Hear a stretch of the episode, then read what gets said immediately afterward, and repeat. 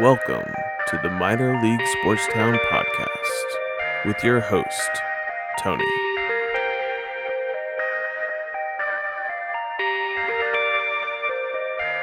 What's going on, everybody? Welcome to the Minor League Sportstown podcast. I am your host, Tony, and welcome to episode five, uh, titling this podcast "The Times They Are a Changin'," because there have been uh, uh, quite a few changes with uh, at least um, three out of four of the major uh, sports teams uh, in the DC area. Uh, so just wanted to, you know, it's been a little while. I think January 28th is when we released episode four. So has been over a month, about a month and a half or so. Uh, a little bit late on this one. Almost wish I had done some uh, some podcasts earlier because we have so much to cram into this one. Um, but hey, uh, we're here now, so let's uh, let's kind of get right into it. Uh, for first, we're going to talk about the Nationals, uh, and of course, the MLB lockout is ongoing, so there's not a whole lot to describe about the players that will be part of the team for the 2022 season. Uh, however, there was one major change uh, within the organization, and that was Ryan Zimmerman officially announcing his retirement uh, from Major League Baseball. Uh, so, of course, Ryan Zimmerman uh, has a few different nicknames. Uh, you know, one of those nicknames being Mr. Walkoff for uh, however many walk-off home runs he ended up hitting in his career, especially early in his career. Uh, but probably the most uh, fitting nickname for Ryan Zimmerman is Mr. National. And he he does kind of embody what the Washington Nationals are. Um, you know, not only was he the first draft pick uh, after the Nationals moved to Washington from Montreal, uh, but he also just had a very long and storied career uh, with the Washington Nationals. Um, you know, played a long time here, uh, long time uh, with with the Nationals. Uh, won a World Series here. has just kind of been a constant uh, throughout. Even you know, even though he's dealt with his share of injuries, uh, you know, had to make the move from third base to first base because of his shoulder injury. Uh, still, he's just kind of a constant presence. And uh, there's, you know, been a lot of people thanking him. It's very emotional when he officially made the announcement, though. I think most of us saw it coming, uh, especially with the send off that he was able to have at the end of the 2021 season at home uh, in the final game of the uh, regular season. Had a really fitting uh, send off from the fans, from the from the team. Um, you know, for somebody, uh, you know, of of his of his his importance within this organization, within the city. Uh, so you know, I, I won't uh, you know I won't sit here um, and say that it's always been great times with Ryan Zimmerman. I've always respected him, but of course he dealt with a lot of injury um, throughout his career, which was frustrating. Didn't know, you know, how long his career was honestly going to last, just because his his body seemed to really break down on him. There are other issues with you know spring training and him kind of deciding not to play in games and just work on the the backfields with minor leaguers, and then getting off to slow starts after he said he knew how much work he needed to put in to be ready, and that not translating. But to to his credit, he knew you know, like oh, this is gonna I'm gonna get backlash for this, um, you know, after he started off slow. So it hasn't always been um, the honeymoon phase with Ryan Zimmerman, but he is absolutely a staple of this franchise. Number 11 should be retired after you know the lockout ends and we get baseball back the number 11 should be absolutely retired for the washington nationals. Um, you know if he gets a statue out in front of nats park i'm all for it. Uh, you know he deserves it. Uh, so you know congrats to him. Uh, he's still going to be working with the organization in some capacity uh, he gets uh, salary based. Uh, it was built into his contract that he's still going to be kind of working with the organization. So uh, it's not the last that we'll see of Ryan Zimmerman. He still is going to be living in the area, of course. Um, so he'll he'll have plenty to do with this, but um, definitely kind of a, I guess probably the final final act of really turning over this franchise is Ryan Zimmerman's retirement. We already know the sell off that happened uh, because the Nats need to do a rebuild or uh, retool or reboot, whatever you want to call it. Um, but they definitely needed to get younger, traded uh, some key pieces during the trade deadline last season.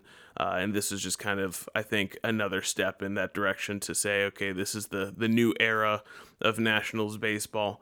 Um, so it, you know, it, but we, we definitely don't want to forget where we came from, and uh, Ryan Zimmerman will always be a huge part of this franchise. So best of luck to him uh, in his retirement going forward. So that's uh, that's pretty much it for the Nationals. Big news for Ryan Zimmerman retiring, uh, but uh, you know that until the lockout ends, that's all we got. Basically, got minor league uh, camp that started and their kind of spring training. Uh, but we'll have to see whenever a deal eventually gets done with MLB and we get Nationals baseball back. So moving on.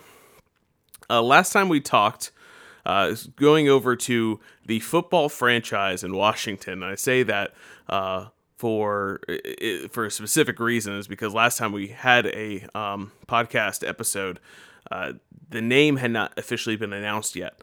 So uh, they were still the Washington football team at that time. It was early February, Groundhog's Day, uh, where they made the announcement that the the football team, Washington football team, was officially going with the Washington Commanders um, as their as their name going forward. Um, you know, I've ha- we've had over a month now of kind of just get settled with the Commanders as the name. Uh, it definitely was not uh, the fans' first choice. I think Red Wolves was probably the fans' first choice. They said they couldn't do it because of copyright things, whatever. Who knows? Uh, but they did. They did go with Commanders. It's an okay name. It's kind of blah to me. Um, it it could it be worse? Yeah. Uh, is it great? No. Um, the one thing that I do wish they they had made, and hopefully they will eventually, is their logo is pretty much that that W that almost looks a little bit like three dimensional, sort of. The W looks cool, and and that's that's great. Um, however, they have that and then they have the crest which is just you know the commanders and it has the years they won the super bowl. And the crest looks nice but, nice, but that's it. Uh, they don't have any other kind of logo like a commander. I don't know. You have like a uh, somebody that looks like a commander in the revolutionary war or some kind of commander like of uh, of a navy vessel like olden times or something. I know you don't want to be the Buccaneers, but uh, you know some kind of commander, something with the you know the armed forces of a commander, just some kind of other logo besides just the W and besides just the crest. And the W seems to be what's prevalent on like the helmets and stuff, and it just looks very much like the W, like how we were just Washington football team and everything was just a W. They just kind of went along with those lines again. Uh, so, you know, it, it, doesn't look bad. The uniforms are growing on me a little bit. I do think that the the burgundy ones, uh, all burgundy, look pretty sick. Um, I do like having a black alt alt jersey, uh, something that's a little bit new. You're not just keeping burgundy and gold um, for everything, but you are kind of giving a little bit more of its own flair, like a, a, future, like, okay, this is something that's unique to the commanders, not just about the Redskins or the football team, but actually commanders. Hey, we have this black alternative uniform, uh, alternative jersey that we didn't have with, uh, you know, the other iterations or other names of the franchise. Uh, so, you know, it, it's okay. Um, it, hey, either way, I mean, I'm not I'm not a huge fan of the name, but I'm glad that they actually have a name. I was tired of the jokes about the no name team and blah blah blah, and I'm glad they didn't just stay with Washington football team. They needed to actually have a name. Um, you know, I think there's a lot to still figure out with this team. Uh, you know, what's their what's their their uh, like nickname or shortened name. Uh, you know, a lot of people joked around about commies. I don't, I don't mind it. I think some people would get upset about it, so therefore, I kind of want to like it a little bit more uh, because just to get people irritated with the nickname of commies. Um, but you know, could it be commies? Some people said Durs. I'm not a fan of Durs whatsoever. That I okay, one syllable. I get you're trying to get it down to a one syllable. Do comms if you want to do instead of dirt. I don't know. I would rather just be called Manders. I think Manders is a solid nickname. It's two syllables, uh, and it's fun to say. Like if you talk about like Manders, definitely sounds like a, like you know a fruit of some sort or vegetable. I know like you know uh, taters, like you know for that or maters. Uh, but yeah, Manders. Um, you know, just kind of sounds fun. So maybe they'll go uh, with that. They talked about making a theme song or fight song or whatever. Eventually, we'll have to see how this all comes uh, comes into play. Uh, but that's that's what they're called. So they are the uh, the the man, the the Washington Commanders or Washington Manders. You can go ahead and join me with saying that. Let's make that happen. Uh, all my my followers uh, of this podcast, let's let's all just jump on that Mander bandwagon uh, and, and get that done. So. Um, other than that, for the commanders, you know, talked about the name change, uh, the logo, the uniforms. Uh, there are some reports of, you know, possible uh, where the new stadium is going to be. Uh, of course, I think every fan wants it to just be on the RFK grounds. Uh, I, I, you know, I am a firm supporter of the Washington Commanders should play in Washington D.C. and RFK is not being used for anything. And you know, you you can you can build that again. It's right there, metro accessible from Stadium Armory Metro. Uh, you can kind of build up the area surrounding it again as well, kind of like the uh, what they did with Nationals Park and Audi Field and how they kind of just taken Navy Yard and redeveloped it. Uh, you could kind of do that for the same area around the Armory and Stadium uh, down there. So that would be ideal. That's what I would want. But uh, if it's something that the fans want, uh, then this team is probably not going to do it. Uh, and I hate to be a cynic, um, and I hate to to have that kind of attitude about things. But uh, this this team, as much as they preach that they want to listen to the fans and get fan input, I just don't know how much they do it. Uh, so they're talking about three locations, um, possible locations in Virginia um, to you know build the new stadium. Now, I do live in Maryland, uh, but I I don't even really care if they built, built it in Virginia. Um, that's not my issue because I, I mean I don't want to I don't want to be unfair and be like, well, I'm fine with it where it is. First of all, I hate FedEx Field. It's terrible. They need to move out of there immediately. And I say that as somebody that lives in the same same state that the stadium is actually in in Maryland.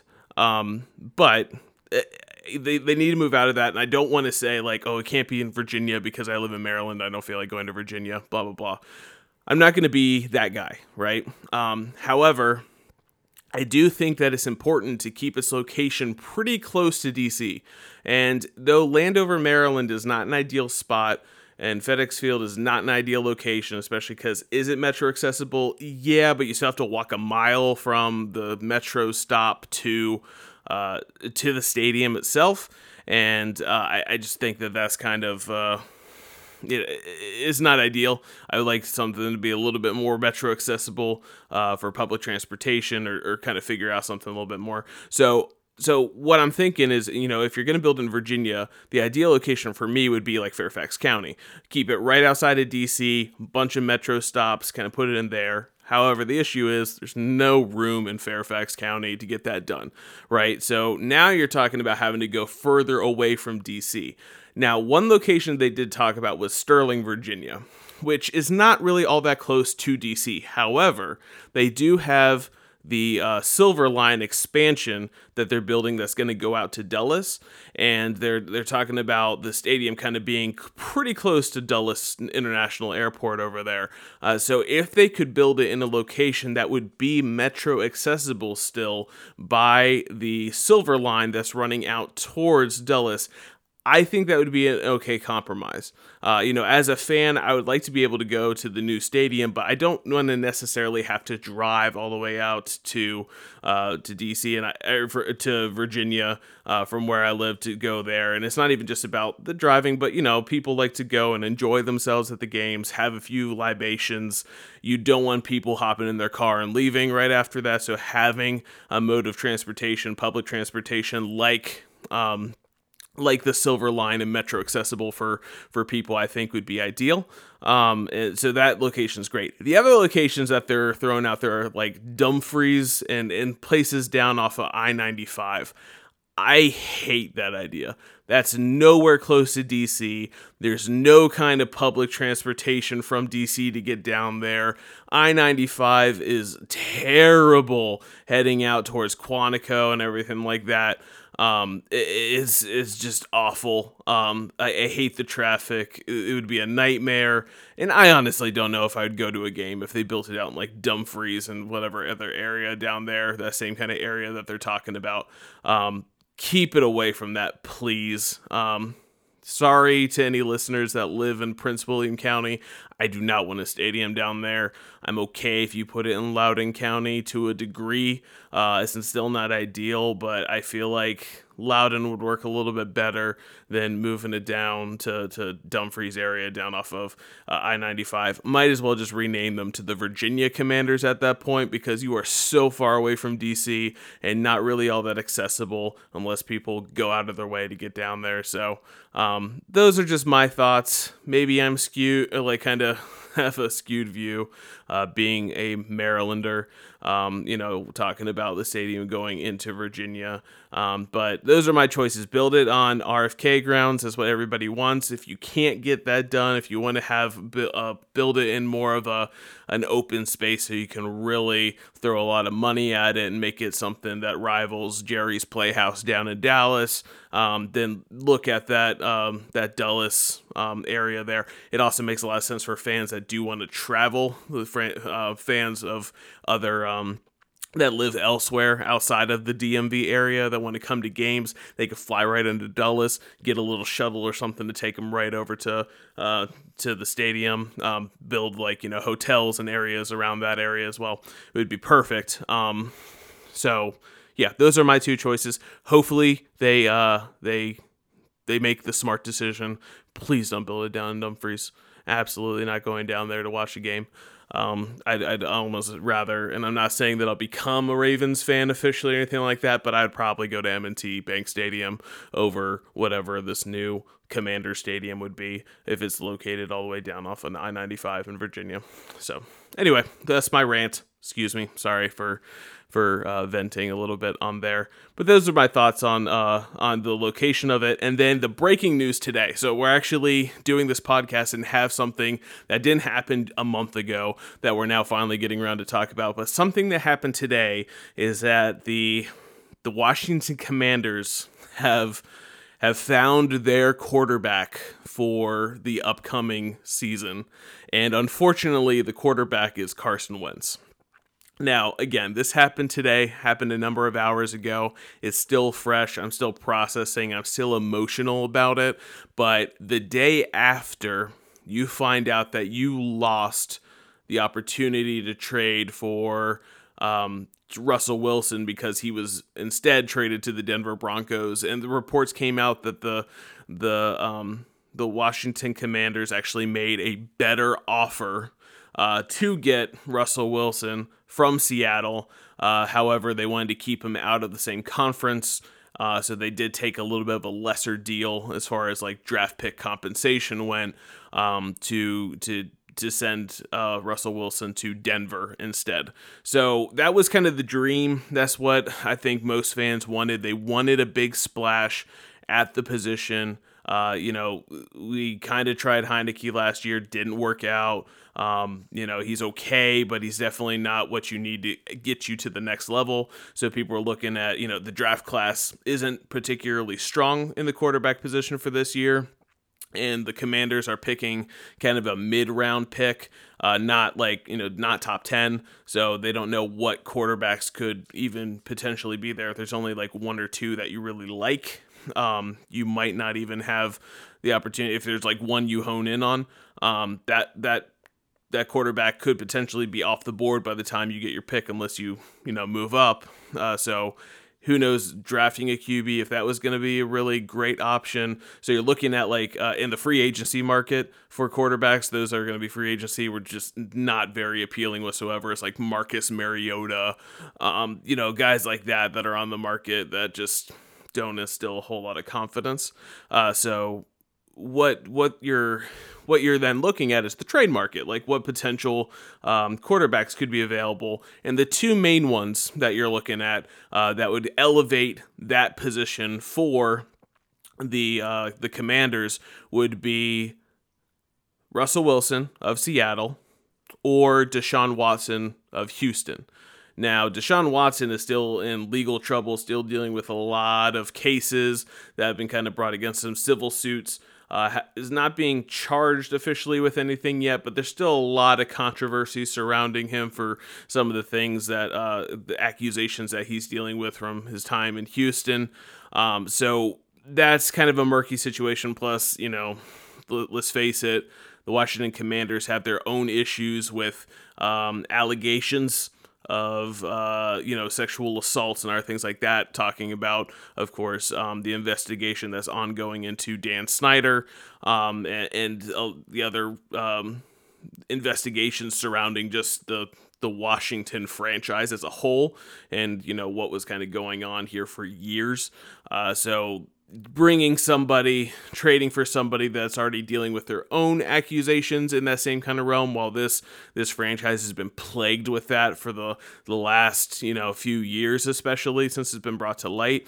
Um, probably not a great great move. So I kind of understand that. So Deshaun Watson was probably always a long shot of him being traded or that being a, a, a real like target, like the guy that the uh, Commanders were going to be going after. Uh, so, you know, Russell Wilson, of course, to be your first choice. You tried. It does. I will give them credit. Does look like they really actually put together a solid trade package for him, and they just chose not to trade him within the conference, and that's okay. Um, you know, I mean, it's it, it sucks, right? Like you like to have it, but at least you did what you you could in your power to try to make it happen, and it just didn't work out. Uh, so I, I give them a little bit of a pass on that.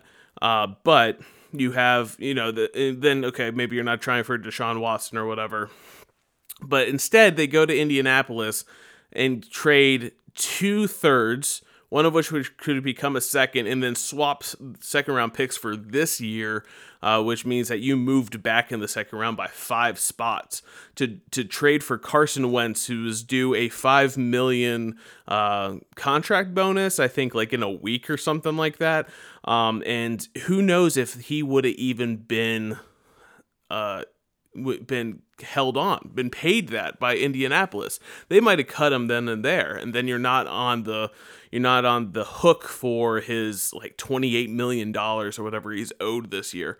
Um, it's it's is not a great look. Now, of course, the the only good thing is that okay, then you don't have to outbid anybody for Carson Wentz. You don't have to go multiple years. So even though he has three years left on his contract, he's only guaranteed for this year. So you can cut him if he's not working out, or if you like you drafted a quarterback in the draft this year and had him develop after for a year, and then you know next year you want to cut Wentz uh, and start your your second year quarterback at that at that uh, time, then you have the ability to do that uh, without having to pay anything or have any kind of cost associated with cutting Wentz after a year.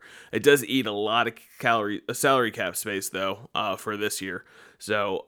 Um, so yeah, it, does it inspire kind of confidence? Am I happy about having Carson Wentz as the quarterback for this team going into next year? No. Uh, could he be serviceable? Sure, he could be. But it's not like a clear upgrade over, you know, just rolling with Taylor Heinicke again. You know, you don't look at Carson Wentz and say he's head and shoulders above Taylor uh, Heinicke. Is he better? Probably. He definitely has more experience. Uh, might be a little bit more consistent, but still, it's it's kind of apples to apples here. I don't feel like there is a huge upgrade, uh, and in, in, a you know a, for, for, a fan base a just hungry, starving for a, a big move that kind of shows like, hey, we're in it to win it you know, here's all our chips on the table. We're going to get a quarterback to really elevate it with this receiving corps that we have that's really good, with this defense that's supposed to be really good, with a pretty good offensive line. Like you have all of these, um, you know, different positions uh, kind of already set within your franchise. And you just need that quarterback to really take you over the top and to not have that to to to to not to not be able to get to get that and have to settle for a player of Carson Wentz's level is frankly just disappointing. So I think most of the fan base is really let down today. We'll see how we feel. Again, it's breaking news. I'm a little bit emotional about it. Haven't taken the time to really sit back and you know and judge it from a more uh, uh, you know unbiased kind of view. Um, so as, as a fan of this team, though, it just seems like another letdown, unfortunately. Uh, so we'll we'll have to see how Carson Wentz does, but he's here now. Um, deal's done. I wish him the best of luck. I hope he does well for this for this team. Uh, maybe he can kind of turn it around, but uh, you know, Indianapolis gave up on him after one year, uh, and it's just yeah. I, I, think it's he's a journeyman at this point, and uh, probably not going to bring you a whole lot of value to the position. So, anyway, so that's it for the Washington Commander news uh, that we have. Of course, finish the season seven and ten. Need to try to improve on that over next year. I do think it's an important year for Ron Rivera.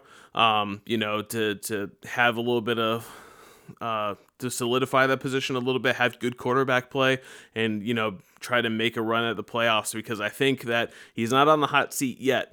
But I think that if he doesn't start to show some results as from for his record and, and actually making like the playoffs and things like that, um, I think his seat could get rather warm rather quickly. Um, and might be looking for a new head coach if he can't start to get some results from this team. So we'll see what they do.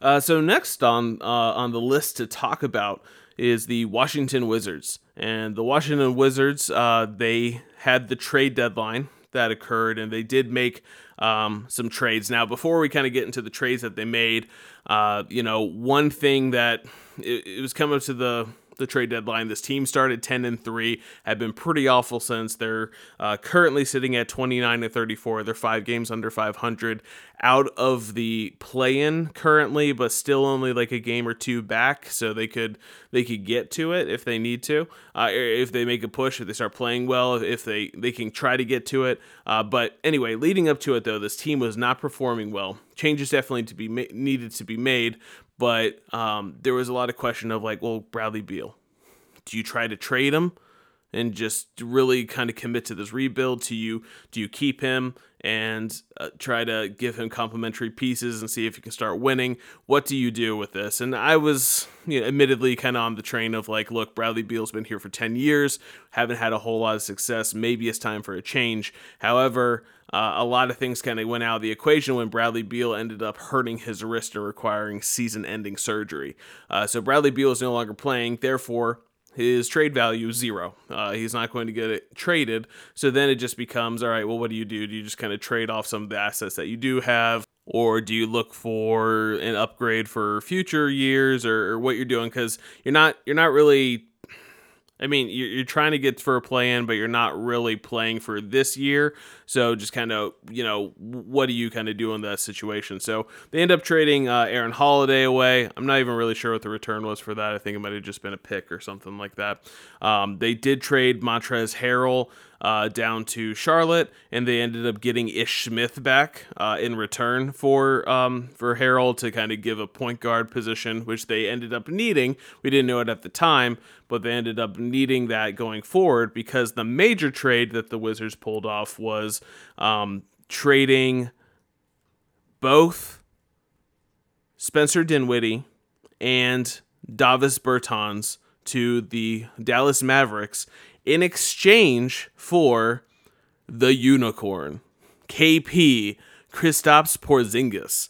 Uh, so the, of course, former um, New York Nick, uh, who then played down in uh, Dallas Maver- uh, the for the Dallas Mavericks. Um, they traded him. He was he was injured. He's kind of been injured throughout his career. That's probably the only knock on him, uh, because otherwise he's a seven foot three big man that can shoot threes with ease, can shoot anywhere, has range from anywhere. Uh, health is just his biggest issue. So the Wizards end up trading um, for uh, Porzingis, and with the future of you know they bring back Bradley Beal. I don't know if it's going to be the supermax um, extension. I'm kind of hoping it's not. He Bradley Beal does have a player option for next year. I'm almost hoping that he just picks up that option and comes back, and then they figure out if Beal and Porzingis can play together, and and Kuzma and whoever else they kind of add to this team, uh, if they can actually build a contender of some sort, at least like you know playoff contender. Um, you know, it, with those pieces. So they ended up trading for Porzingis, um, who was injured, uh, but he did just make his Wizards debut the other night. Scored 25 points, was lo- looked great. Um, finally healthy. Wizards ended up beating Indiana in that game, so that was a that was a big move. Um, you know, it Spencer Dinwiddie traded away. He wasn't a great fit here. I was a big fan and supporter of Dinwiddie, but it's just he didn't. I, am not going to go into you know all my thoughts about it and and whatever. But for for whatever reason, he was not a good fit in DC. They were able to move his contract. Um, you know, with his, I think he had a three year contract. They were able to move that. They were able to move Bertans' contract uh, which was kind of an albatross for somebody that they paid a lot of money to shoot threes and then could not shoot three pointers. Uh, so they they tra- were able to move off his contract. So already you're moving off two contracts that you no longer really want, and in return to get uh, Porzingis from them, even with his injury history, to still get a player of Porzingis's caliber uh, for two contracts that really the Wizards were just were just trying to offload uh, is a huge win, and I give a lot of props to Tommy Sheppard for pulling that off because that was great. Um, and then of course because you have um, Porzingis in, uh, you no longer have a need for uh, three, uh, you know. F- four big men at that time because you, you already had uh, Gafford, you already had Bryant, and you already had Harrell there, and then you're adding like a number, another. Porzingis can play multiple positions, but uh, you know he wants to be like an, a five. Um, so you could trade one of them away. So that's why they end up trading Harrell, who only had one year left on his contract. Um, you know they probably tried to trade Thomas Bryant, but nobody wanted Thomas Bryant, so they trade Harrell. Uh, they they get back um, you know, like I said, Ish Smith, who then fills the point guard void um, that was then vacated by Spencer Dinwiddie uh, getting traded uh, to Dallas in that Porzingis trade. So they made some moves, got some players around. I love Ish Smith, so I'm actually glad to see him back. Is he like a starter, like point guard starter? Not not really, but he's kind of forced to be with with this team how it's currently made. And then they ended up also um, getting the San Antonio Spurs. Um, the San Antonio Spurs bought out Thomas Satoransky's contract, and then that cleared Satoransky to then sign a contract uh, with the Wizards. So uh, both Ish Smith and Thomas Satoransky, uh, are back um, with the Wizards, which is uh, great, like old times, getting our getting our uh, guards back, uh, old guards, old Wizards guards back on the team. So uh, that's how it looks now. We'll have to see how the season unfolds. Is having like Kuzma and Porz and uh, hopefully continue to be healthy Porzingis enough to carry this team uh, with the other depth pieces they have um, into uh, play-in position for the playoffs this year. I don't know. I mean, they're still five games under 500, only a couple games back in the uh, in the play-in spot there. Um, so we'll have to see if they're able to get it done. Uh, but I'm kind of curious how next season is going to look. If Porzingis can stay healthy, if Beal comes back and is more effective than he was before he got injured this year, um, we'll have to see kind of how that all fits. Uh, and if that's something that could potentially be, you know, uh, a building block for the Wizards to to really start to be competitive again. So, um, you know, so far disappointing season, uh, especially with how much depth they had, but. Who knows? Maybe this team could end up coming out on top um, next year with the moves that they made at the trade deadline this year. Uh, so that's kind of all we got for the Wizards on there. Uh, but definitely happy to have the unicorn, uh, unicorn in a DC um, uniform the uni- wow. Unicorn uniform. Yeah there you go. Uh, yeah but have but having him play uh, in dc with this team uh, is is definitely great to see. Uh, so then finally we come to the uh, Washington Capitals, and something uh, last night they played a game in Calgary and had a couple different milestones that took place. First of all, it was Ovechkin and Backstrom's 1000th game played together, which is awesome. Uh, of course, can't have one without the other, and they make great uh, insurance commercials together. We found out this year, uh, and the, their dynamic duo, um, you know, have back east had some history with injuries and things that have kind of kept him out, but uh, they were able to play a 1000th game together, which is great. And then Ovechkin ended up scoring two, almost three, almost had a chance at an empty netter and was just blocked, uh, but he was able to at least tie um, uh, Jaromir Jagr for third all time uh, in NHL goals scored. Uh, so I think the number 766 uh, career goals on there. So Ovechkin is now tied for third. One more goal, of course, will give him sole possession of third place, and that's probably that's where he's going to end the season. He'll end the season in third. He doesn't have unless he, yeah, he'd have to be on a, a, otherworldly tear to even get close to to um, catching Gordie Howe. Uh, but he'll he'll get there. I think he'll probably pass Gordie Howe next season. Uh, uh, it continues to be a, at least a 40 goal scorer like he is this year, um, or on pace to be. He's at 36 right now. Uh, I think that um, he'll definitely pass Gordie Howe next next season, and then it's all about trying to catch number one and trying to catch Gretzky. Uh, so that's going to be the hope for him and the, the goal for him. But um, they have for the Capitals as a whole, besides just talking about Ovechkin's uh, personal records and his history uh, making history. Um, that that's kind of been the Capitals for a while. It's just kind of been Ovechkin watch because the Capitals have not looked good. Um, you know, especially going into 2022. Like after the calendar flipped to this new year, they've been pretty awful. They've been playing below five 500 on their record. Um, so they they definitely have some work to do. They have um, were able to rattle off two wins in a row, which helps. Uh, they are still in playoff position, but it's even though they have, a, I think currently like a 12, 12 point lead uh, in the standings for that last wild card spot and played only one more game.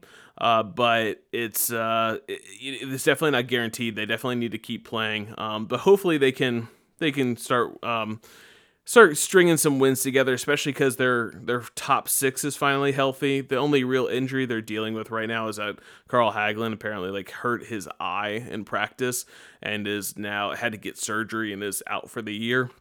Uh, hoping that that he's okay, uh, but they they finally did get healthy with their top six forwards. Of course, Backstrom came back Oshie came back, and now finally Anthony Mantha. Remember that guy? He plays for us. yeah, the guy we got in the Vrana trade.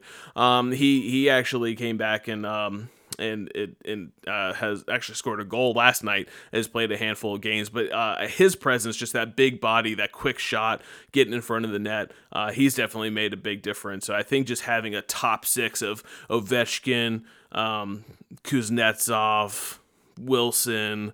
Oshie, Backstrom, Mantha, however you want to take those six and put them on whichever line you want to put them on. Having those six players, though, I think are is really key. And then just getting production out of guys like Conor Sheary, um, and of course that that fourth line, which is you know a lot of nights the best line that we have with um, Hathaway and, and Dowd. Um, that's the I think that's kind of the key uh, just to maybe string some, wins together. And we'll see. the the the NHL deadline hasn't passed yet. I don't know if they're gonna make try to make an upgrade like a Fleury uh, for goalie. Uh, I'd be a fan of that, but we'll have to see kind of what they end up doing. Um, but they, hopefully they get, can kind of get some wins here and, and, make us all feel a little bit better about the Capitals' performance as a whole because uh, they have been struggling lately. Uh, but the power play, which I opined was terrible last time I made a podcast because it was.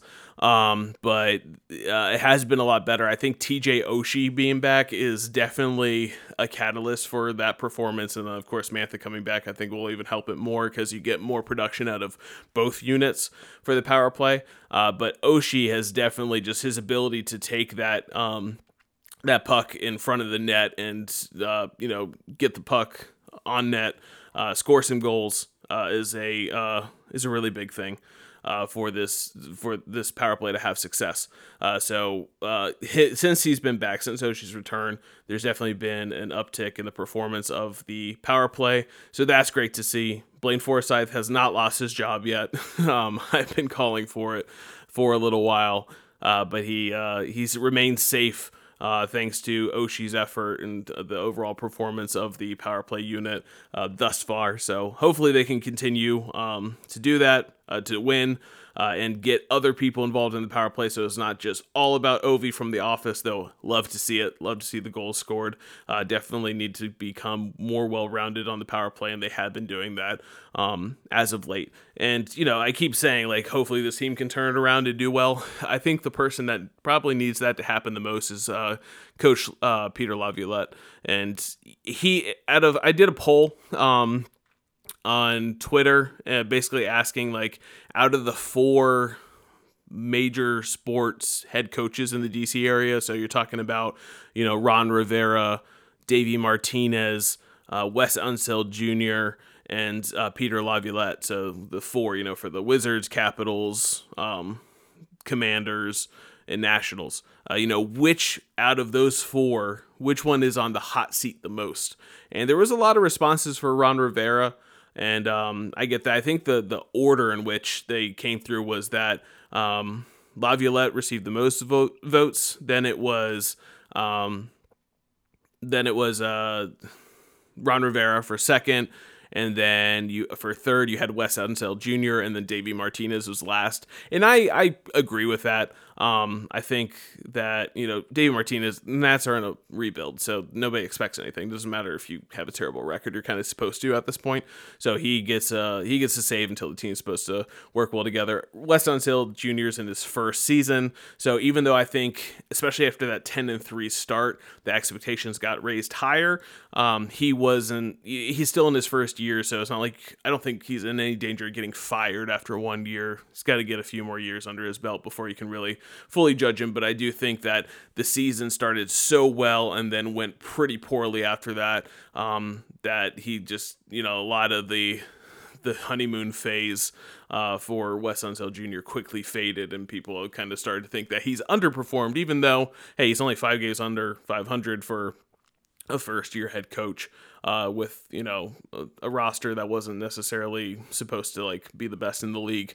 So uh, I think those were probably unfair um, because of the early performance, the kind of unfair expectations, and and now it feels like a letdown when really he's probably just doing what he's supposed to. What, you know, he's supposed to have this record probably. Uh, so I don't think he's in any danger. We already talked about um, Ron Rivera. He he probably gets another year. Needs to get the quarterback situation figured out, and then he can be judged a little bit more appropriately on his performance at the team. But Peter Laviolette has the best roster out of any of these DC teams. These other DC teams, I realize are other sports, but still. And I know he's had to de- deal with injuries, and you know, COVID was kind of running through this team for a little bit. There's a lot of uh, a lot of different factors to come in play. But look, Laviolette's been a, co- a, a coach for a long time. Uh, and he has won the Stanley Cup. You know, it's not his first rodeo. He should know how to get this team focused and get them performing, and they have underperformed uh, for especially for the second half of the season thus far. Uh, so he really needs to get them turned around, get them on track, uh, because I do think that if if the Capitals either miss the playoffs entirely or if they just have a really poor showing in their first round series and possibly, you know, either get swept or, or lose it pretty badly, I'm not sure Peter Laviolette has a job here in DC after this season. Uh, so he's definitely on the hot seat. Uh, we'll have to see. It really kind of comes down to the performance in the postseason for this team. So we'll have to see how that all shakes out. Wishing him the best. I hope the Capitals they're they're our kind of only hope for postseason success right now out of all the DC teams that we have. Um, but right now, not instilling a whole lot of confidence. So hopefully they turn it around, can get something going uh, in the playoffs, make a little bit of a run. So we shall see about that. So anyway, that's gonna do it for this episode of uh, the Minor League Sports Town podcast. I appreciate everybody uh, tuning in. Uh, this is a lot of fun. Definitely need to start making these a little bit more uh, it closer together uh, because uh, definitely like a month to a month and a half off. Uh, there's a lot of things that happen, and then it's just a lot to kind of cram through. Would rather be able to record a podcast with things a little bit more relevant than talking about something that happened a month ago.